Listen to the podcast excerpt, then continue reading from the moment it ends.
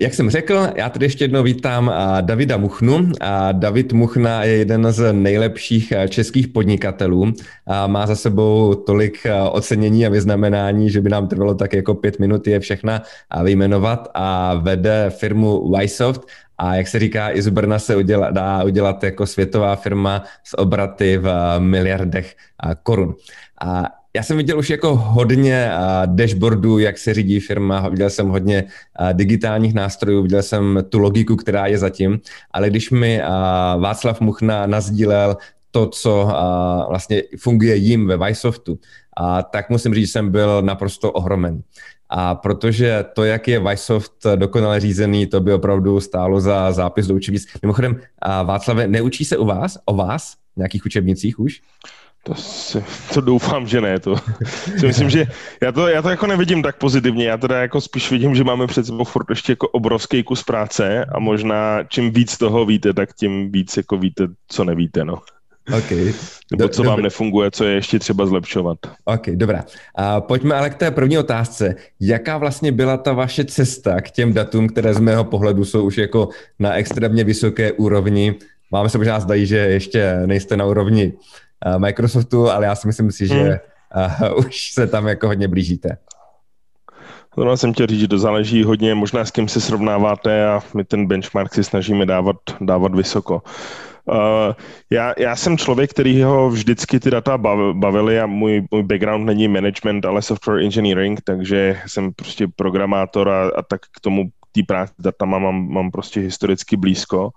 A mě jako data vždycky pomáhaly uh, v argumentaci. Pro mě, pro mě data byly něco, že když jsem dokázal v, hm, v něčem prostě poskytnout data, dobře vizualizovaný, dobře schrnutý, tak to vlastně pomáhalo prosazovat ty, um, to, co jsem potřeboval prosazovat. Takže pro mě ta cesta byla intuitivní, ale vlastně to zároveň limitovalo um, ten, ten rozsah toho použití, protože právě díky tomu engineering backgroundu, um, tak já jsem si ty data dokázal vždycky vytahat sám, vždycky zpracovat sám, a, a to není úplně jako to, to samé, nelze říct o všech odděleních uh, ve firmě. Uh, ne všichni prostě umějí SQL a DAXy a M jazyk a já nevím co všechno. Takže, um, takže že ono se to na nějakou dobu stalo vlastně limitem, až do doby, než um, asi před dvěma nebo třema lety nastoupil náš uh, nový CFO, uh, velmi zkušený člověk um, z nadnárodní společnosti. A, a ten vlastně jako byl hrozně překvapený, že u nás nemáme BI unit, jako Business Intelligence Department nebo něco takového.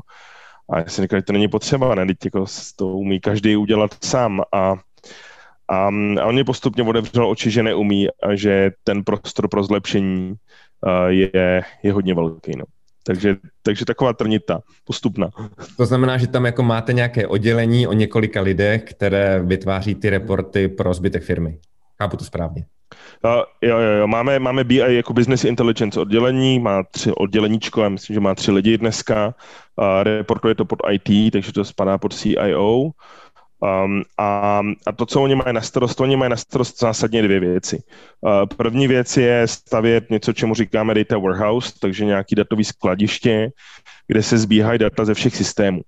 Uh, to, co je, to, co je naprosto klíčové, abyste dokázali pro, porovnávat a prolinkovávat data napříč těma systémama. Um, jako příklad třeba můžu dát, um, já nevím, máme, dat, mám, používáme systém, který se jmenuje Jira, který používá R&D na, hm, na vlastně plánování e, vývoje softwaru. A do toho mimo jiný teda jako developři reportují čas, k tomu se asi ještě dostaneme. Mm-hmm. A, a tam máte jako jeden datový zdroj. Pak máte datový zdroj o nějakým forecastingu, uh, na kolik mají který produkty stát, tak to je jako jiný nástroj, kde se jmenuje Product Board, co, co používáme my. A pak máte HR data a ty máme v nějakém ERP, který v našem případě se jmenuje IFS. A já vlastně třeba chci mít report, který se podívá na to, kolik jsme propálili času proti tomu, kolik bylo estimováno a kolik jsme propálili proti fondu pracovní doby a kolik to vlastně celý stálo. A na to potřebuji zkombinovat data ze třech systémů a kdybych měl do každého chodit individuálně, tak to v tom množství dat a rychlosti, kterou potřebujete, nebude fungovat. Takže první věc, kterou má to BI oddělení na starosti, je vytvářet systémově datový sklad, tak aby v podstatě jsme měli můžete si to představit jako nad databázi, takový overarching layer. Uh, já mám dneska takový evidentně český den. Uh, tak, ne, ne, v pohodě, v pohodě. Já myslím si, že, že tomu jako porozumíme.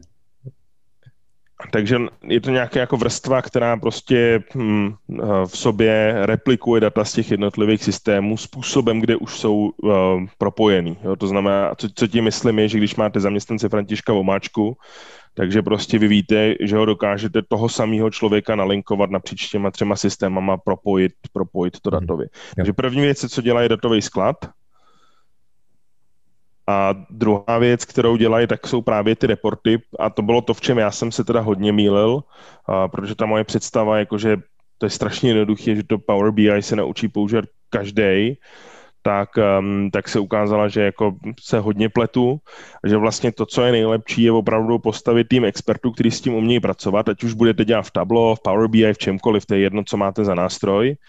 A, a, a vlastně přes nějaký ticket se vytvoří se ticket, že, že potřebujete daný report a vy vlastně jako ten business stakeholder musíte umět dobře formulovat zadání, co vlastně chcete a, ten, a ta BI unita ten report prostě zpracuje podle vašeho zadání nebo si s váma sednou na 30 minut a, a proberou to. A tak, jak jsem vždycky říkal, že si každý ten report musí, umí postavit sám, tak nakonec jsem dospěl k závěru, že i já který, já miluju ten jazyk M, které, to je funkcionální jazyk, kterým se budují datové zdroje v Power BI, tak, um, tak i já vlastně jsem dospěl k tomu, že je pro mě mnohem pohodlnější a efektivnější si 30 minut sednout s někým z té business unity, z té business intelligence unity, podvykládat jim to zadání a oni se nad tím ještě zamyslí trošku z dalších úhlů pohledu a vlastně mi to nasedvírují na stříbrném podnose. A takže, takže tohle bylo jako fundamentální posun tom mindsetu zase záleží na tom, s kým se srovnáváte. Když se podíváte na velký nadnárodní západní firmy, tak BI oddělení je naprostý standard. Jako, jo. Prostě Bobby Ameriku. No. Ale takhle, jako já to znám z vlastní zkušenosti, protože taky občas mám tendenci si vytvářet nějaké tabulky jako sám, strávím nad tím jako množství času, protože přece jenom jako nejsem tak dobrý datový analytik jako nějaký opravdu jako expert a teďka tam objevuji Ameriku, místo toho, abych mu jako nadiktoval, co potřebuji a on, protože to dělal 20krát, tak by mi to udělal během, řekněme, třetinové doby, co bych to dělal jako já. Jo. Ale uh, znám, znám to úplně přesně. A, a ještě další věc je, že dobrý datový analytik uh, zná ten biznis, protože ty reporty dělá jak na žijícím páse, tak on by vás měl být schopný v průběhu toho zadání challengeovat a říkat, hele, a mysleli jste na tohle? A co tohle? Jo? A pokud tam tahle tenhle ten typ komunikace není, tak, to, tak, tak ten člověk je buď to novej, mm-hmm. anebo pravděpodobně to není na správném místě. Ano, je, je to, dejme tomu, něco jako advokát, jo, že vy přijdete za advokátem s nějakým nápadem, ale ten advokát, protože samozřejmě už toho dělal jako mnohokrát, tak ví i o všech těch jako průšvizích, které tam můžou být a dejme tomu, jako vás upozorní, no jo, ale pozor, jako uvažoval jste nad tím letím, jo, a že se může stát, dejme tomu, tady tohleto, jo, uvažoval jste, já nevím, co se stane, když tehdy a tehdy, takže přesně takhle to jako znám, no. A jak, jak Navíc s konkrétní doménovou znalostí vaší firmy, že jo? to je tam důležitá, ta doménová znalost. Ano, ano. Jo. A jaký třeba jako praktický jako rozhodnutí na základě dat jste činili v poslední době? Tak um, um, Víte co, já bych možná úplně neřekl, že děláme rozhodnutí na základě dat. My tomu říkáme data-driven decisions, mm-hmm. ale pro mě, data je, pro mě data je něco, co jako přispívá k tomu rozhodnutí. Ale jako dodnes upřímně řečeno, tu firmu řídím z části intuitivně a z části pomocí těch dat. Mm-hmm. A, um, a ty, ty data, um, ty z vás, kteří dělali aspoň trošku matiku, tak uh, možná zastávají podobné heslo jako já, že nevěřím žádný statistice, kterou si sám nesfalšuju. Um, mý data je krásný, ale umět je interpretovat je další věc. Jo. Ty data vám něco říkají, ale ty data prostě, abyste na základě nich udělali rozhodnutí, tak ty data musíte nějakým způsobem interpretovat. Jo. Uh, dám příklad jednoduchý. Poklesnou vám prodeje a vy teď můžete spekulovat je to proto, že se přestává tisknout, nebo je to proto, že lidi nejsou v práci, ale vrátí se to, nebo je to proto, že vás válcuje jako, konkurence. Jo? A ty data vlastně fyzicky naprosto jednoznačný data jde interpretovat prostě naprosto různýma způsobama. Že? Takže, takže ty data jsou podpůrný nástroj a nesmí být braný dogmaticky. Mm-hmm. A co se týká rozhodnutí, tak já ty data, pro mě data mají tu největší jako schopnost přesvědčit moje okolí o tom, že to, co chci hmm. udělat, je správně. A zároveň víc a víc, a to je možná ještě zajímavější, si moje okolí všímá, že data je způsob, jak přesvědčí i oni mě, protože já, já jsem takový ten despotický CEO, eh, který všude byl, všechno zná, vždycky má pravdu a někde byl i dvakrát. A mám tam ten nápis kanceláři, tato kancelář podporuje výměnu názorů. Přicházíte se svým názorem a odcházíte s mým názorem. Um, ale, ale ty všímavější si uh, jako zjistili v posledním, řekl bych, roce, že když za mnou přijdou s dobrou ana- datovou analýzou a vysvětlí mi jako proč, takže to je věc, která se mnou hne jako, jako na lusknutí prstů, jako jsem ochotný přijmout ten jejich názor a změnit svůj. Mm-hmm. Takže ty data jsou takový jako podpůrný nástroj pro, pro přesvědčení, vlastně pro argumentaci uvnitř té firmy. Um, a ono je to většinou tak, že jako manažer, podle mýho názoru teda, tak to, že máte udělat nějaký nepopulární opatření, tak to už asi tušíte. Asi to tušíte na základě dat, který ani tak jako si ani neuvědomujete, že s nimi pracujete, ale tak vám klesají revenue třeba nebo někde něco. Ale ty data vám pomáhají na to, abyste si ověřili, nějaký svoje hypotézy. Většinou to funguje podle mě tak, nebo já funguji tak, že mám nějakou hypotézu, proč se to děje, nebo jich, mám několik a snažím se v těch datech hledat ověření uh, té hypotézy. A protože uh, jo, můžete říct, jako ano, propustíme lidi, ale OK, je to opravdu tím a který a kolik, takže, takže není to o tom, že bychom jako dělali nějaký nepopulární rozhodnutí, ty podle mě vzniknou tak jako tak, ale vlastně nám ty data pomáhají vysvětlit dovnitř té organizace, proč ty nepopulární opatření děláme. A, a když to lidi pochopí, tak samozřejmě dopad těch nepopulárních opatření je výrazně menší. Mm-hmm. A třeba když budeme u toho propouštění, tak na základě jako jakých dat vy se rozhodnete, že daného člověka propustíte, anebo naopak, že dejme tomu, je to jenom nějaký můj pocit, a necháme si ho. No, jo, a to je, to je přesně ten point, jo, že uh, vy můžete uh, rozpu, propustit na základě finančních dat, kdy prostě víte, že na ty peníze, že na ty zaměstnance prostě dlouhodobě nemáte peníze a že se vám někam podělá konkurenceschopnost, jo. A nebo můžete mít ty data, které vám pomůžou analyzovat, kde se, t, kde, kde a proč se to propadlo, můžete s tím zkoušet něco dělat a pak vlastně propouštět nemusíte. A nebo máte druhou situaci. A to je, kdy ten zaměstnanec prostě nefunguje tak, jak má Mm-hmm. Ale jako k tomu jsou nejlepší data od jeho kolegů, že jo?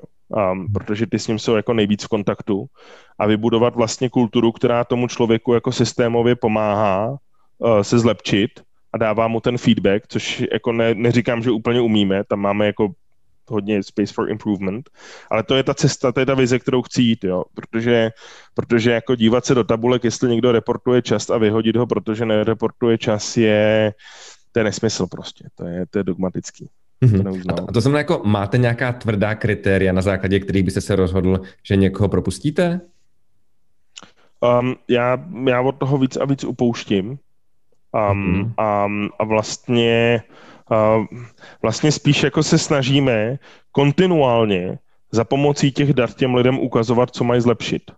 Mm-hmm a pak vlastně jako se vyvarovat tomu propouštění, jo, protože primárně jako v tomhle v případě takovémhle je, se nejedná o propuštění pro snížení nákladů, ale o nějaký replacement. Takže a to je vlastně strašně drahý, že jo? Protože jednak máte jako nějakou výpovědní lhutu, jednak máte nějaký uh, severance pay, nějaký odstupný, uh, jednak máte hiringový recruitment náklady a máte náklady na zapracování toho nového člověka. Tohle, když si spočítáte, tak to jde do stovek tisíc. Jako, to ano. Na vysokých stovek tisíc. Jo. Takže vlastně je mnohem levnější s tím člověkem pracovat. A, a, a největší problém práce s lidmi je v tom, že oni často jako nevěří tomu, že něco mají opravdu zlepšovat. A data jsou právě k tomu, aby vám pomohli toho člověka přesvědčit. A jsme zpátky u té argumentační role dat, že vlastně to je potřeba. Jo. Mm-hmm. A mě u vás strašně zaujalo, že i když nejste firma, která, dejme tomu, prodává nějaký čas, tak vy po svých zaměstnancích, pokud to dobře chápu, tak po každém zaměstnanci chcete, aby si trekovali svůj čas. Na čem stráví, kolik času, kolik jsou na mítincích, kolik věnují vývoji, nevím, kolik tráví na supportu a tak dále.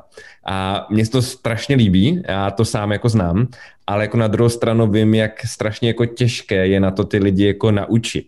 To znamená, a jako, jak vy jste dosáhli toho, že vám ty lidi jsou schopni a, každý den jako trackovat? Protože takhle, já osobně vím, že jako trackovat čas se musí jako ten den, protože ten další den, jako už jako moc nevím, na čem jsem jako pracoval a kdyby si někdo někdo dělal jako timesheet, dejme tomu jako týden na zpátek, tak to už je takový guesswork, jako že jako to bude jako tam chybovost tak jako 30-40% jako úplně minimálně.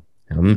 A takže jako dává mi to velký smysl, dává, i kdybych byl, dejme tomu, cestovní kancelář, a tak i na supportu bych chtěl, aby mi ty uh, zákazní, eh, pardon, ty zákazníci, ten, ten support vyplňoval, na čem tráví, kolik času, abych viděl, jestli mi zabere více času prodat, pardon, nějaký hotel, dejme tomu v Bulharsku, nebo nějaký pobytový zájezd. A to znamená, a jak vy motivujete ty vaše zaměstnance, aby vám vy vyplňovali ty timesheety? Tak, ne, aby bylo přesně, není to úplně v celé firmě, ale třeba celý R&D, což je vlastně asi 120 lidí, mm-hmm. celý customer support, což je asi 60 lidí, tak ty, ty, tyhle ty oddělení, ty, ty timesheety vedou a v podstatě tak, jak to začíná postupně fungovat, tak, tak ostatní oddělení to tak nějak jako přirozeně přebírají a tak se to jako rozšiřuje do celé firmy. No mhm. a teď no, my jsme vyzkoušeli všechno, jo, protože protože vlastně to trekování času v organizacích našeho typu je v podstatě jediný způsob, jakým si můžete odpovědět na otázku, kolik nás stálo něco. Kolik nás stálo vyvinout tuhle funkcionalitu. A bez toho, abyste ten, track, eh, ten čas otrekovali, tak vlastně vám na tohle nikdo nedá odpověď. Kolik času nás stojí bug fixing? Kolik času trávíme na overheadu? Jaký máme overhead oproti uh, vývoji uh, nové funkcionality? Jo, a tohle, tohle všechno jsou otázky, na které prostě nejde odpovědět jinak než skrz takování času. A, a zároveň to vlastně odpovídá na to, jak jsme k tomu ty lidi namotivovali. A v customer supportu, kde nám to trackování běží nejdíl, tak jsme zkoušeli historicky různé věci, good cop, bad cop, pozitivní motivace, bonusy, negativní motivace, nereportuješ, nebudou bonusy, ale jako reálně, reálně se dostanete do situace, kdy prostě nad těma lidma držíte byč a pokud někoho baví stát nad lidma s byčem a práskat, tak, tak prosím. Ale nás to prostě v tu takováhle věc nebaví. A já, a já tvrdím, že a jak dovedu si představit, že jsou nějaký nátory, kteří se v tom asi vyžívají, no, ale tyhle lidi určitě jako typově do Vysoftu nepatří. A, um, a vlastně, a, a vlastně já nechci, aby ve Vysoftu byli lidi, kteří dělají práci, která je nebaví. Jo.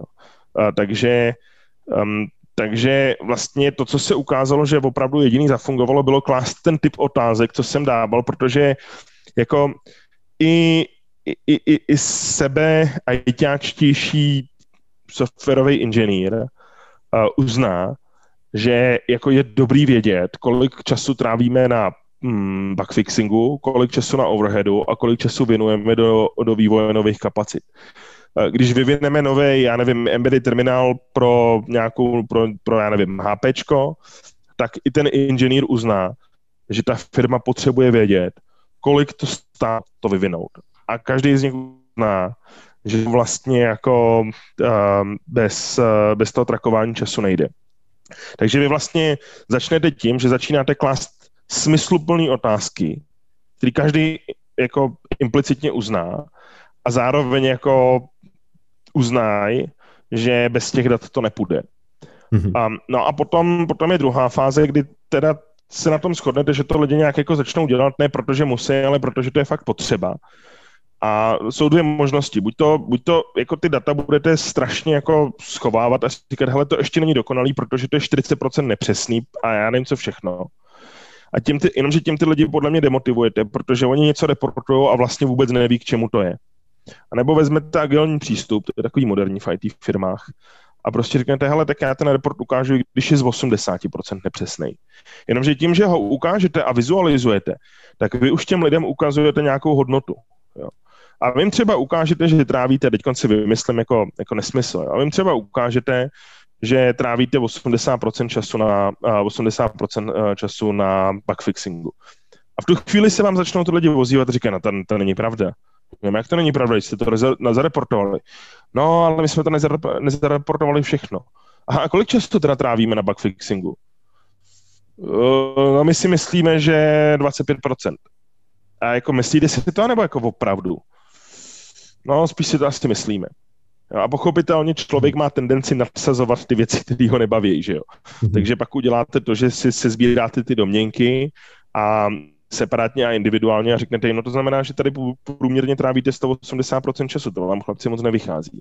Mm-hmm. Důležitý je, aby ty data, které z toho uděláte a nějaký ty závěry, aby byly k dispozici těm lidem a aby těm lidem dávali hodnotu. Nejenom těm manažerům, ale i těm zaměstnancům, abyste byli prostě inkluzivní. Jo. U nás teda v R&D žádný manažery nemáme, tam je 120 lidí, kde proto jednomu člověku, takže tam ty data jsou implicitně k dispozici jenom, uh, jenom těm týmům uh, skrz nějaký coaching, Mm-hmm. Jo, ale vlastně ten tým na svý úrovni, a to můžu sdílet, jestli chcete. Určitě, budeme jenom rádi. Tak um, já si tady můžu vybrat. Um, tady mám třeba nějaký reporting právě uh, za R&D, můžu si tady podívat, jako vyškrtat si, jaký sprinty chci a mhm. v podstatě si můžu udělat, třeba tady mám nějaký dashboard, to je taková jako hlavní věc, tak se podíváme na dashboard, na dashboard a tady mám vlastně jako big picture toho, kolik procent času trávíme nad čím. Jo? A vidím development, mhm. maintenance a overhead. To byl, to byl další learning, že na začátku jsme měli strašně moc jako tendenci mm-hmm. uh, udělat to, že, um, že vlastně jsme ty reporty dělali strašně podrobný, protože takováhle aproximace na tři hlavní kategorie vlastně byla jako strašně, strašně jako nedostatečná. Ale pak jsme zjistili, že vlastně to, co vy potřebujete, že vy potřebujete fakt big picture a že, to, že ten reporting je storytelling. Vy potřebujete big picture, podívat se, jak vám ty čísla fluktuují a pak teda si říct, hele, tohle to mě zajímá. Tady máme nekategorizovaných 76% času. Mm-hmm. A mhm. proč?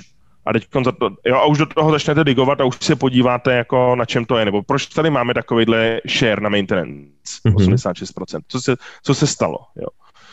Um, t- takže jedna věc je dělat ty reporty high level a pak už třeba můžete jít do podrobná, tady jak máme.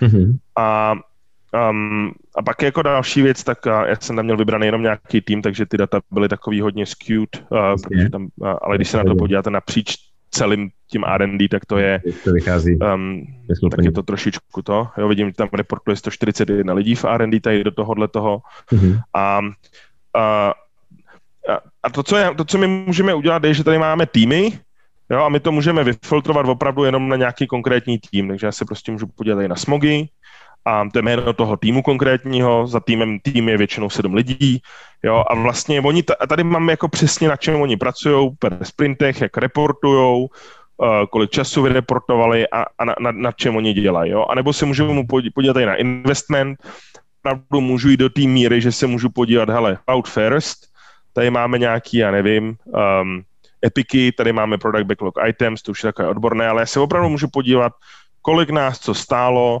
ve storypointech, v Mendejích, Menday už jako přepočítám velmi rychle na cache mm-hmm. a tak dále. A dávat tyhle data těm jednotlivým týmům a skrz kouče s těma týmama pracovat a vlastně jim říkat, hele, a proč jste tady měli takovýhle jako šílený spike? A proč tohle to stálo tolik peněz? A dává vám to smysl, tak to vlastně je dobrý vstup do retrospektiv, kde ty týmy jako se sami učej, jakým způsobem uh, mají spolu jako pracovat a rozvíjet se. Tak je dlouhá odpověď na jednoduchou otázku, ale rekapitulace je, základem je, aby ty data byly užitečné i pro ty lidi, kteří vyplňují. Uh-huh. A nakolik ti vaši zaměstnanci jako vidí ta data napříč firmou? To znamená, jak řekněme v rámci toho týmu, jestli oni vidí, kolik má odpracováno jeho kolega, který sedí vedle něho, ale pak dejme tomu i nějaká data, která se týkají celé firmy. Hmm. To, co ty týmy vidí, vždycky vidí svůj tým a vidí celkový přehledy Um, občas děláme to, že děláme nějaký anonymní ben- benchmarking, nebo se na to můžou zeptat, mm-hmm. ale jako neděláme, nevytváříme takovou tu jako uh, bojovou atmosféru, aby nám týmy bojovali, kdo vyreportuje víc na čem, protože smyslem není reportovat čas, smyslem není vyreportovat víc času na nějaké věci, ideální je spíš vyreportovat nejméně času a dotáhnout co nejvíc výsledků, že jo. Mm-hmm. Um, takže se ne- nechceme zavádět nějaký jako bojový nálady, aby se lidi jako přetahovali eh, kde kdokoliv, nejsou na to navěšený bonusy. Eh, chceme vytvářet prostředí, který je bezpečný pro ty lidi, tam dávat ty data akurátně. Mm-hmm. Možná v tom R&D je to větší výhoda než v tom man-hourovém biznise, jak jsi říkal, že ty data za týden už nejsou absolutně akurátní. Ono, když když, když pracujete na nějaký věci a vezmete si ten Epic a děláte na něm týden, tak to v zásadě docela akurátní je, takže jde o to, jak, jak často máte switching kontextu, mm-hmm. a což v R&D je jedna z klíčových metrik, jak často přepínáte práci, jinými slovy, kolik máte work in progress a protože vy nechcete, aby ty lidi ten kontext přepínali, že jo. Mm-hmm. A, že to je jenom tak na okraj. No a potom máme druhou věc a to je vlastně nějaký tady náš jako dashboard, kde má přístup v podstatě celá firma, je to úplně onlineový, takže už se, už se nebavíme o tom, že vám ráno přijdou nějaký reporty, protože se na to kdykoliv podíváte. Jsou tady jako data napříč celou organizací, můžeme se podívat, jaký máme billing, vidíme, že máme kladnou nulu uh, v dolarech napříč, uh, napříč světem um, takže, takže díky covidu nerostem. Um, hmm. Můžeme se podívat jako skrz nějaký naše channely, můžeme se podívat skrz nějaký hm, distrikty, klastry, můžeme si měnit měny, v jakých ten reporting chceme. Mm-hmm. Máme tady informace o MRR, to je monthly recurring revenue, annual recurring revenue. Uh, můžete se podívat po měsících na to podrobnějc. Um, a když se tady dám summary year to date, to je za aktuální fiskál, jak se můžete podívat po pobočkách geograficky, um, a tak dále. Můžete se udělat na produktové skupiny, na otevřené objednávky, ale jako je toho, je toho spousta. Můžete se podívat na historický uh, trendy v billingu, můžete se podívat na to, co se zrovna aktuálně vyvíjí, um, CRM, jakýsi budgety, uh, nějaký osobní cíle. Um, ty práva tady jsou takový, že jako reálně, um, reálně um, děláme um, přístupy, řídíme přístupy, ale to, co třeba teď vidíte, tak to vidí všichni. Jako máme tohleto, máme tohleto hodně, hodně otevřený mm-hmm. a vlastně, vlastně to asi jako hodně záleží na tom, do jaký míry máte otevřenou kulturu ve firmě. Podle mě jako ve firmách, kde ta kultura otevřená úplně není, mm-hmm. tak tohle to může být šokový, protože když se vám třeba neúplně daří, protože je covid, tak z toho ty lidi, pokud na to nejsou zvyklí, tak z toho ty lidi jako můžou začít docela panikařit, že jo. Mm-hmm. Tím, že my tu kulturu máme otevřenou a bavíme se o těch věcech se zaměstnancema úplně otevřeně, tak prostě když se nám daří, tak oni jsou zvyklí, že se daří a když se nedaří, tak to ví a když pak snižujeme bonusy, tak ví proč a chápou.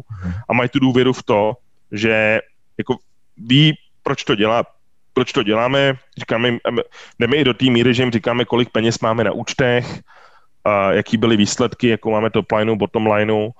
Um, ale myslím si, že tohle strašně záleží na tom, jestli je obecná kultura té firmy takhle otevřená. A pokud není, tak, tak to sdílení si myslím teoreticky může nadělat víc škody než užitku. Mm-hmm. Um, takže je to hodně kulturně závislý. A třeba jsem si jako všiml, že to, nebo minimálně třeba mám tu vlastní zkušenost, takže to hodně záleží na, řekněme, senioritě toho člověka a řekněme na nějaké jeho, řekněme, jako citlivosti. Jo, že dejme tomu, hmm. pokud je ten člověk jako mladší, tak jako ho dok- a citlivější, tak ho dokážou jako některé výkyvy ve firmě jako více vyděsit a on panikaří, než dejme tomu, když ten člověk jako a jak je věkově vyzrálejší, tak v té firmě je delší dobu, tak je dejme tomu jako více jako otr- otrkanější, takže hmm. jako v tom případě jako sdílet s ním i ty negativní informace a není zase takový jako problém. Ale pokud, pokud půjdete cestou, že vám tam ten člověk přijde nový, tak určitě. Jo? Hmm. Ale pokud máte tuhle tu kulturu zaběhnutou, a, a máte tam novýho člověka, který na to není zvyklý, tak eh, bude chvilku jako to, a co udělá? No první věc, co udělá, se ptá kolegy a řekne, hele, to je fakt v prdeli, že? Pardon. A, a on řekne, hele, jako není. A, jo, a, te, a ten tým ho podrží, protože ty už jsou na to zvyklí. Takže ve skutečnosti nám, díky tomu, že ta kultura taková je, tak to nedělá problémy ani u těch juniornějších pozic, protože tam je ta záchytná síť kolem lidí, kteří už jsou na to zvyklí. Mm-hmm.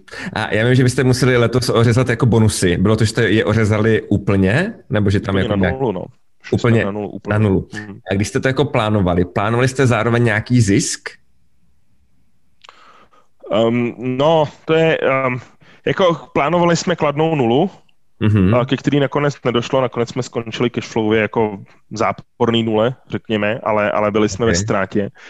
Ale, um, ale jako ten, um, ta, ta komunikace zase, jak, jak máte otevřené data, tak ta komunikace byla transparentní a v zásadě jednoduchá. Prostě jsme ukázali data, řekli jsme, hele, takhle vypadá současnost, tady je model, jak to vypadá do budoucna a řekli jsme jim, hele, naší prioritou je uchovat joby, zachovat joby a nepropouštět. A ten důvod je ten, že vidíme obrovský růstový priority za A, za B, za C a prostě jako my chceme ten čas, který eh, teď ušetříme díky tomu, že máme méně prodejů, tak ho chceme věnovat na nějaký transformační aktivity kolem cloudu a dalších jako strategických iniciativ. A my ty my, ty, my ten čas nesmíme prožrat a proflákat, ale my ho musíme proinvestovat. Mm-hmm. A proto nechceme ty pozice rušit a proto máme tady commitment a my tady máme, a když se na to podíváte, tak v modelu, kdy budeme mít 25% hit na top line, tak my vidíme, že my s tou keší vydržíme 19 měsíců. A proč 19 měsíců? A to vysvětlíme. Jo? Ale aby jsme to takhle vydrželi, tak prostě nemůžeme platit bonusy. Nebudeme je platit celých 19 měsíců? Ne. Uh, možná jo, možná ne. My to každý měsíc budeme vyhodnocovat. Každý, uh, já mám pravidelnou CEO video message každý měsíc, 5-10 minut, kde těm zaměstnancům v té video message říkám aktuální stav. Jednou za kvartál máme uh, Quarterly Business Update, to znamená online konferenci, kde se všichni můžou připojit, takový hodinový all-staff meeting, kde jdeme do větší hloubky, kde se lidi můžou i ptát. A říkám, každý měsíc, každý kvartál si to spolu eh, rozebereme, podíváme se, kde jsme a až si to budeme moct dovolit a vy uvidíte, že si to můžeme dovolit, tak, um, tak prostě hm, to zase začneme zvyšovat.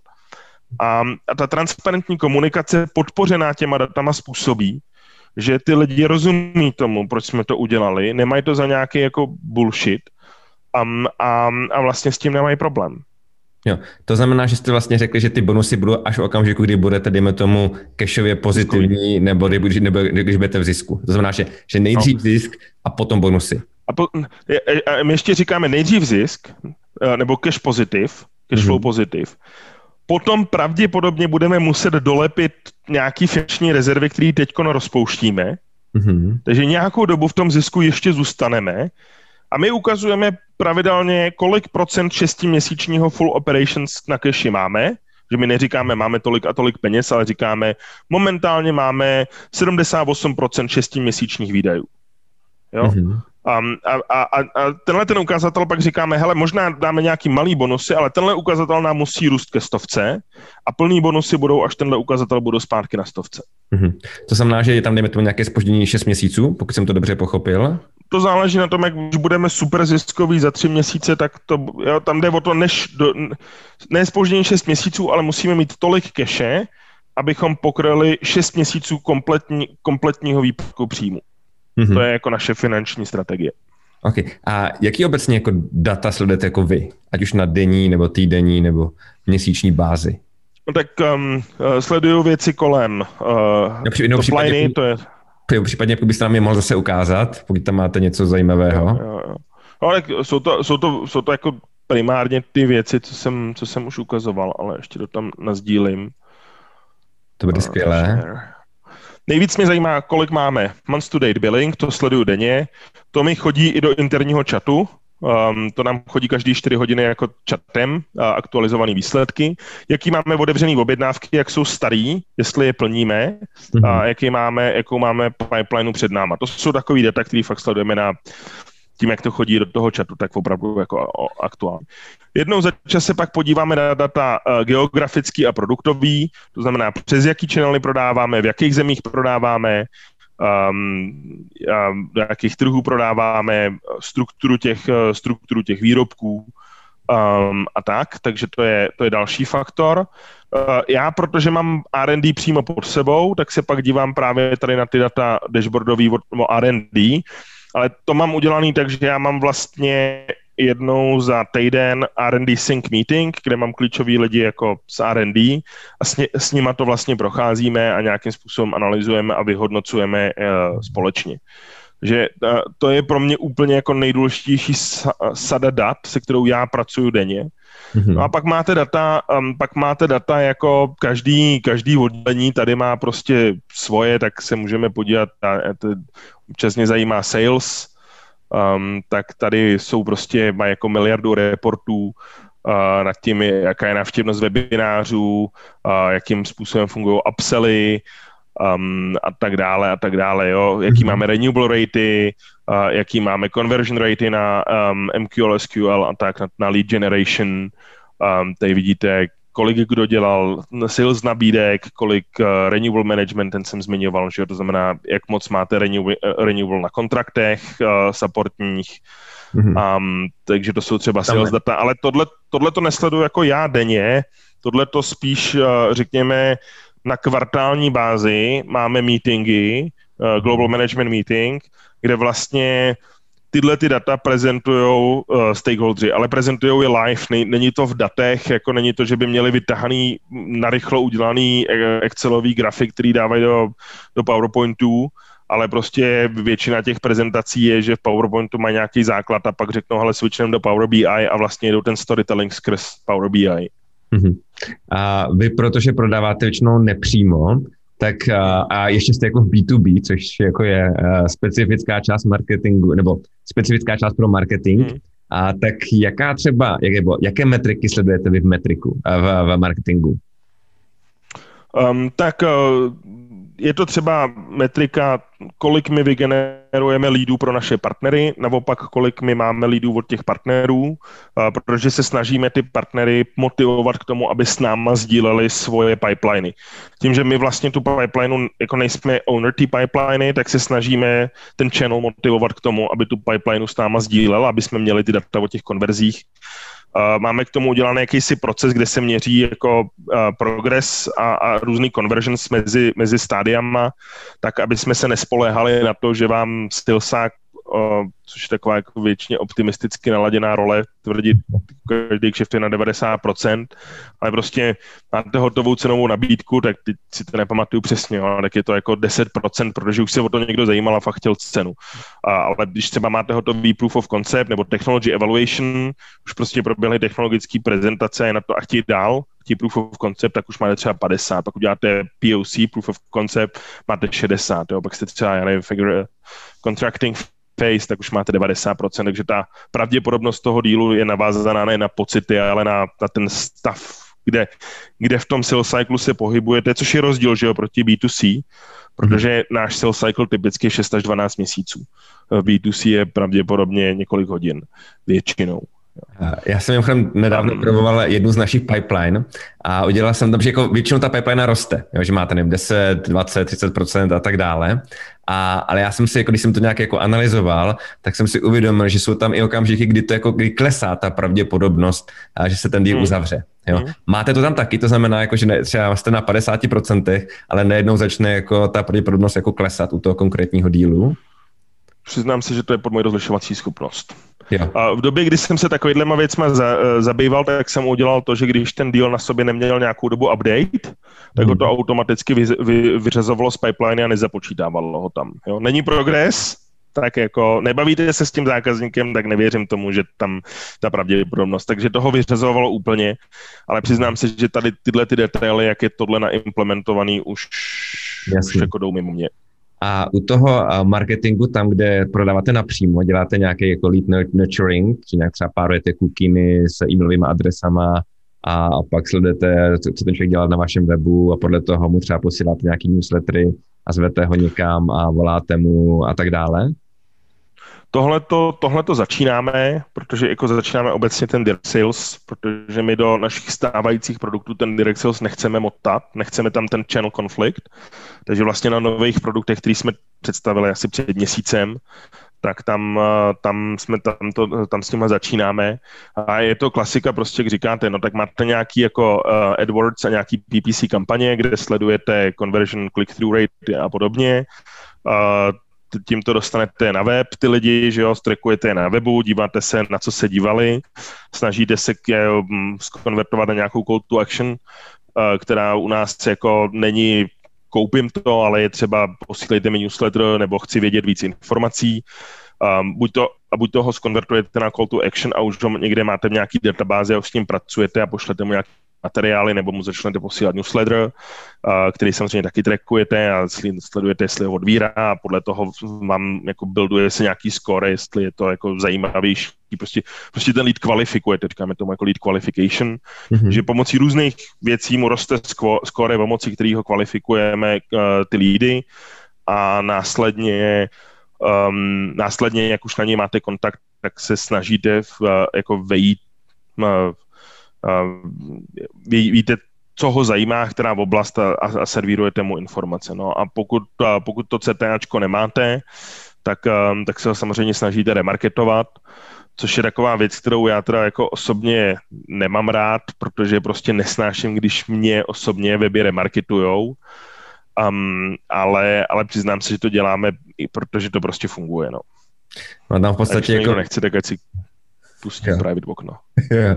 Ono tam v podstatě jako vytváříte nějaké paměťové struktury jako v mozcích těch uživatelů, takže oni v okamžiku, až budou jako reálně řešit nějakou tu potřebu uh, s tiskárnami, tak aby si vzpomněli jako právě na vás, aby si řekli, aha jo, je to, je to cheap brand awareness, no. No, já, jako viděl jsem to jako milionkrát, takže ale jako je to samozřejmě jako učení jako každé jiné, to znamená, jako je potřeba se stále těm klientům, těm potenciálním klientům připomínat. Já, to vždycky ukazuju na příkladu nějakých jako cizích slovíček, v okamžiku, kdy chviličku nepoužíváme nějaké třeba anglické nebo německé uh, slovo, tak ho zapomeneme a pak si musíme jako osvědčit žít vlastně, jak se to v té angličtině řekne, nebo v němčině, nebo podle toho, co uh, používáme. Takže jako je to úplně stejné učení a je potřeba se těm zákazníkům jako stále připomínat. A já vím... Marketingová teorie říká, že v průměru tu informaci musíme slyšet sedmkrát, aby jsme si ji zapamatovali. No, to jsou staré učebnice. To jsou staré učebnice marketingu. A já už jsem viděl jako nějaký výzkum, který to vyvrátil. Ale teďka si nepamatuju, jaké to číslo je aktuální. A je totiž jako úplně... A je to prostě opakovat, no. Jo, ale je, je jako možné, že to je spíš, uh, řekněme, co to je za typ informace, a já nevím, co to je za typ cílové skupiny a tak dále, protože zase, když se vrátíme k tomu, že to je nějaké učení, tak uh, jsou lidé, lidé, kteří se učí jako blbě, jo, prostě známe to, jo, čtyřkaři, pětkaři a těm je potřeba to připomínat stále do kolečka.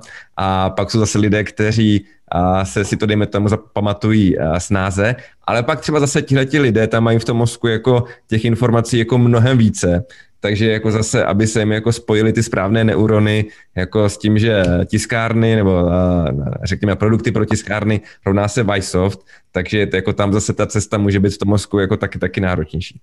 A já vím, že... Pak máte, pak máte ještě jednu skupinu jenom v rychlosti, jak máte skupinu lidí, který patřím já, to jsou ty čtyřkaři a pětkaři, kteří tu kapacitu mozku mají asi dostatečně velkou, hmm. ale prostě je to nezajímá, to, co vás učí. Ano. Prostě to považujete za nesmysly.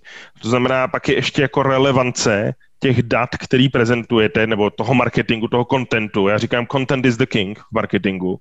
Mm-hmm. Takže ještě je do té rovnice potřeba připojit relevance toho obsahu vůči tom té audience. Je, jasně. A já vím, že letošní rok je pro vás jako dost těžký a, a je možné, že jakože spoustu kancelářských pracovníků se odnaučí chodit právě do kanceláře a že, dejme tomu, spotřeba papíru bude jako menší a menší, protože všichni najednou řeší, co se dá dělat digitálně a že můžeme se přenášet nějaký koronaviry přes papír. A neuvažovali jste o nějakém pivotu tak eh, o, tom, že se přestane tisknout, se mluví už od roku 1980, kdy to poprvé predikoval Xerox, nebo 86, něco takového, už je to jako hodně dlouho. A tehdejší predikce byla, že do roku 2000 nebo 1990 něco nebude tisknout vůbec.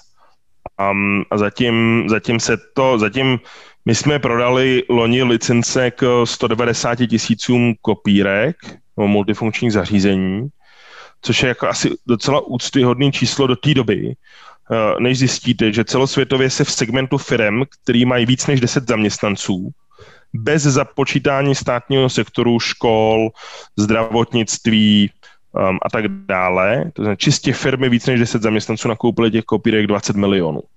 Mm-hmm. A my jsme, my jsme jich 200 tisíc vybavili tím naším softwarem. Jo. Takže za prvý, i když bych se ji prodal 10 milionů, tak pořád je tady kam růst. Um, ona to nepůjde overnight. A za druhý, my dneska, my máme samozřejmě jako historicky tu známost skrz, uh, skrz to, že děláme software pro tiskárny, zjednodušeně řečeno, ale ono to dneska jako reálně je 50% našich příjmů. Jo? Ta firma se zabývá obecně, obecně digitalizací a my vlastně říkáme, my propojujeme ten digitální a papírový svět a umožňujeme těm firmám jako přepínat mezi digitálním a papírovým procesem.